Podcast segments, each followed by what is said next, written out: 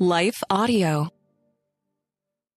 When we hear the teaching of God's Word, He wants us to do something with it. He wants us to act on it and use the godly counsel He offers us to serve others while bringing Him glory.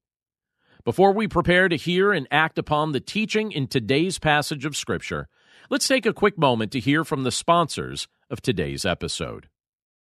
It goes without saying, but the Bible has changed so many lives. Take a second to think about what life would be like if you didn't have access to a Bible or if you weren't even allowed to own one. And that's a reality that many are facing. That's why I want to tell you about one of our partners, Cru. Cru has missionaries in almost every country, and they are seeing people come to know Jesus. There's just one thing they're missing a Bible in their own language. For only $24 a month, you can provide three people with Bibles each and every month. When you sign up to provide three Bibles with a monthly gift of $24, Cru will also provide meals to 12 hungry individuals through their humanitarian aid ministry. Plus, you'll receive a free copy of my book, Walking in Wisdom. Simply text WISDOM to 71326 to help today. That's W I S D O M or visit give.cru.org slash wisdom. Again, that's give.cru.org slash wisdom. Message and data rates may apply. Available to U.S. addresses only. Hello, folks. My name is Derek Greer, and I'm reaching out to fellow pastors and church leaders just like you to join me and other Christian leaders and organizations throughout the nation as we come together on June 8th and 9th for National Unity Weekend. Together, we will show the love of Jesus as we serve our communities on Saturday, June 8th, and then preach from a shared text on Sunday, June 9th. To register, go to unityweekend.com. That's unityweekend.com to join us as we unite the church and unite the nation. You're listening to the Chapter a Day audio Bible. I'm John Stange, and today we're in Psalms 129, 130, 131, and 132. And we'll be reading from the New American Standard Bible. Psalm 129, a song of ascents. Many times they have persecuted me from my youth up. Let Israel now say, Many times they have persecuted me from my youth up, yet they have not prevailed against me. The plowers plowed upon my back, they lengthened their furrows. The Lord is righteous, he has cut in two the cords of the wicked. May all who hate Zion be put to shame and turned backward. Let them be like grass upon the housetops, which withers before it grows up with which the reaper does not fill his hand, or the binder of sheaves his bosom. Nor do those who pass by say, The blessing of the Lord be upon you. We bless you in the name of the Lord. Psalm 130, a song of ascents. Out of the depths I have cried to you, O Lord. Lord, hear my voice. Let your ears be attentive to the voice of my supplications.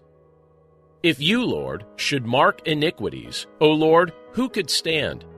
But there is forgiveness with you, that you may be feared. I wait for the Lord, my soul does wait, and in his word do I hope. My soul waits for the Lord, more than the watchman for the morning. Indeed, more than the watchman for the morning. O Israel, hope in the Lord. For with the Lord there is loving kindness, and with him is abundant redemption, and he will redeem Israel from all his iniquities.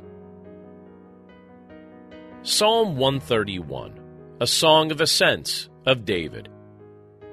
O Lord, my heart is not proud, nor my eyes haughty, nor do I involve myself in great matters, or in things too difficult for me. Surely I have composed and quieted my soul, like a weaned child rests against his mother. My soul is like a weaned child within me. O Israel, hope in the Lord, for this time forth and forevermore. Psalm 132, a song of ascents. Remember, O Lord, on David's behalf, all his affliction how he swore to the Lord and vowed to the mighty one of Jacob Surely I will not enter my house, nor lie on my bed. I will not give sleep to my eyes, or slumber to my eyelids, until I find a place for the Lord, a dwelling place for the mighty one of Jacob. Behold, we heard of it in Ephrathah.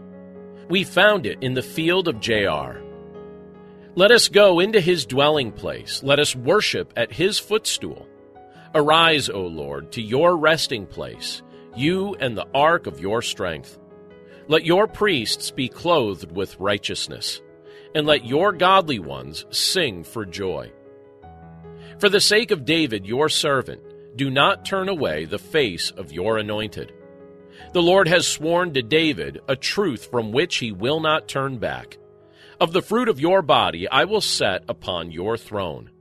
If your sons will keep my covenant and my testimony which I will teach them, their sons also shall sit upon your throne forever.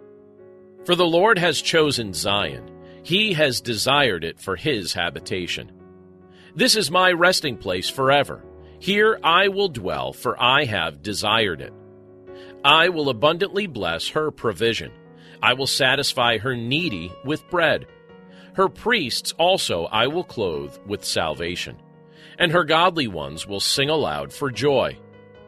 There I will cause the horn of David to spring forth. I have prepared a lamp for mine anointed. His enemies I will clothe with shame, but upon himself his crown shall shine. Let's pray.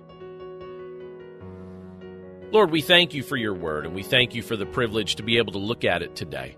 And Lord, we're reminded from this portion of Scripture that you promised to David that one who came after him would reign on his throne and would rule with justice, and the nations would come to him. We know, Lord, that that promise finds its fulfillment in your Son, Jesus Christ, who came to this earth as a descendant of David and will rule and reign benevolently with perfect justice. And every knee will bow and every tongue will confess that Jesus Christ is Lord to the glory of God the Father. Lord, we're grateful to have the privilege to do so now. We're grateful for the fact that you've awakened our hearts and our minds to understand our need for your Son, Jesus Christ. And we're grateful, Lord, to have the privilege of walking with you daily. Lord, we pray that throughout the course of this day that we would be conscious of your presence and that we would give you honor in all aspects of our lives. We commit this day to your care and we thank you for all of these things in Jesus name. Amen. In a recent survey, parents reported that 52% of homeschooled children need learning accommodations. These parents need practical advice, encouragement, and hope to fuel their homeschooling efforts. The Empowering Homeschool Conversations podcast is where parents gain wisdom on how to teach unique learners successfully at home, like Laura, who recently told us, I needed this episode. I don't need a fancy curriculum or need to be a special ed teacher to teach my son. You have given me hope. To listen now, go to Life Audio or search Empowering Homeschool Conversations on your favorite podcast app.